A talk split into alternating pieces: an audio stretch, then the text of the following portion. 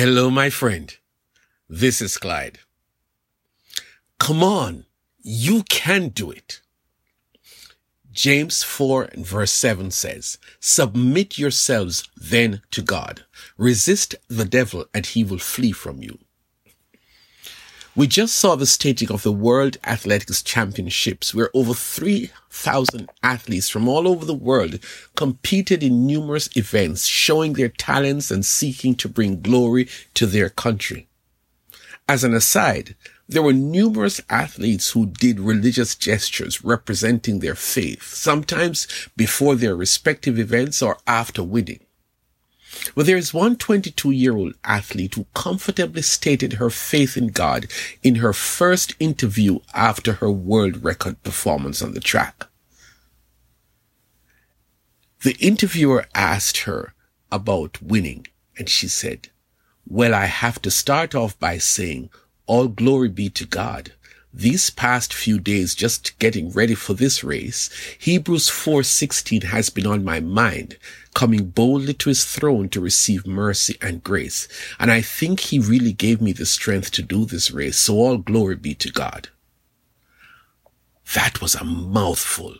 I was blown away by the ease with which she showcased her faith before millions of viewers.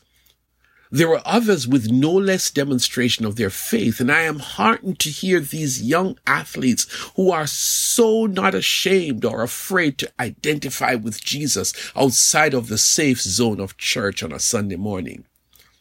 Quite a strong message. Be bold and secure in sharing your faith. Romans 1 verse 16 says, For I'm not ashamed of the gospel because it is the power of God that brings salvation to everyone who believes. I just thought I would share this and hopefully it will encourage you to be as bold as Sydney McLaughlin in, in her interview. Now, let's get to our main focus. Every child of God, regardless of age or status, faces temptations or challenges every day. Some days these efforts of the devil are relentless. Sometimes they are subtle. Sometimes they might come as a single suggestion. And sometimes he makes them so attractive. Many of us don't go about saying that. Today I was tempted with lust. Or imagine your pastor saying that of late I have been having thoughts of playing the lottery. No one is exempt, my friend. You will remember Jesus was brutally tempted of the devil with some very attractive propositions. Jesus was directed by the Holy Spirit to go into this wilderness for 40 days and the devil showed up uninvited. but Jesus was prepared for him. And every time he rolled out his next best temptation, Jesus used scripture after scripture to shoot down each tempting offer. In the end, Satan got frustrated and he gave Jesus a break with the intention of coming back sometime down the road. Did you see that? Did you see our text embedded in the account of Jesus' encounter with the devil? Let us talk about it. If you were to be honest right now, there have been some instances in the past or so or sometime that you have given in to temptations. You don't have to pretend. You don't have to conjure up some excuses. You simply fell. Now I know that very likely you did not intend to give in. You did not wake up that morning and say, I think I might commit five sins today. But these pesky, annoying ideas called temptations turn up unexpectedly, catch you off guard, and before you know it, you are secretly watching something or in a corner doing something, or because you're not around other people of faith, you take a chance and you do it. Hmm, you know what I'm talking about. Like you, I've been there over and over again. So what should I do? I can't live my life like this every day. There has to be some way to win these struggles. This is where the text comes in, my friend. The text simplifies the principle that you will find all over the Bible. It gives us two simple steps which will result in ultimate success. Step number one, submit yourself to God. To submit is to yield to God outside of the moment of temptation. In fact, it is saying to make this thing about submitting to God a daily thing, a feature of your life. As a believer, we have come to find out that the more I actively engage God in my life, the better it is. You cannot plan to submit to God when the temptation comes. What would that look like? Satan is right there telling you to do something wrong. And this is you.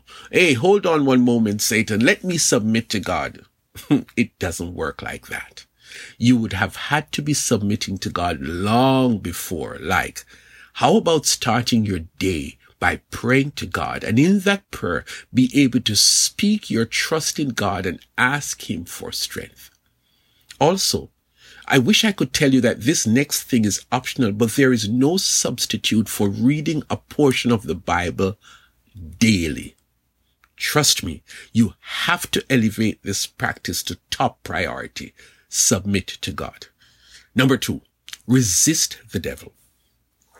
Jesus was smart and ready. He knew scriptures and he was able to use them wisely. He resisted the devil like it's nobody's business. Listen, my friend, do not negotiate with Satan. Speak your resistance boldly and leave no room for arguing. Using scriptures is the number one way to resist the devil. Elsewhere in the Bible, scripture is called a sword. If you have the sword, my friend, please use it. On the other hand, you cannot use what you don't have. So get with it. Get familiar with the Bible. It is your GPS, your source of information and guidance. This takes time, which is why there is number one. Submit to God daily. You never know the next temptation that is coming at you. So what now? I have submitted to God and in the moment I resist the devil. If you're practicing the submit thing, and if you're boldly, confidently resisting, then it is bound to happen.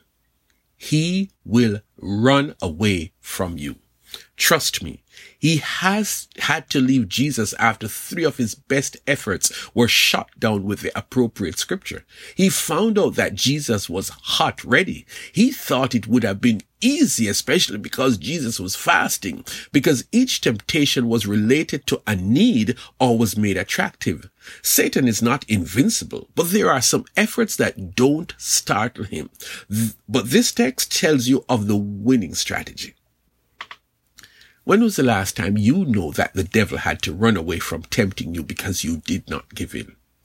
Let us get prepared to have more of those winning moments. I can tell you, when you know that the devil just had to run because you resisted, it feels so good, but you know he will return. So you go back to the drawing board, submit to God and be ready always to resist him. What do I say? You go, my champion. God is so proud of you.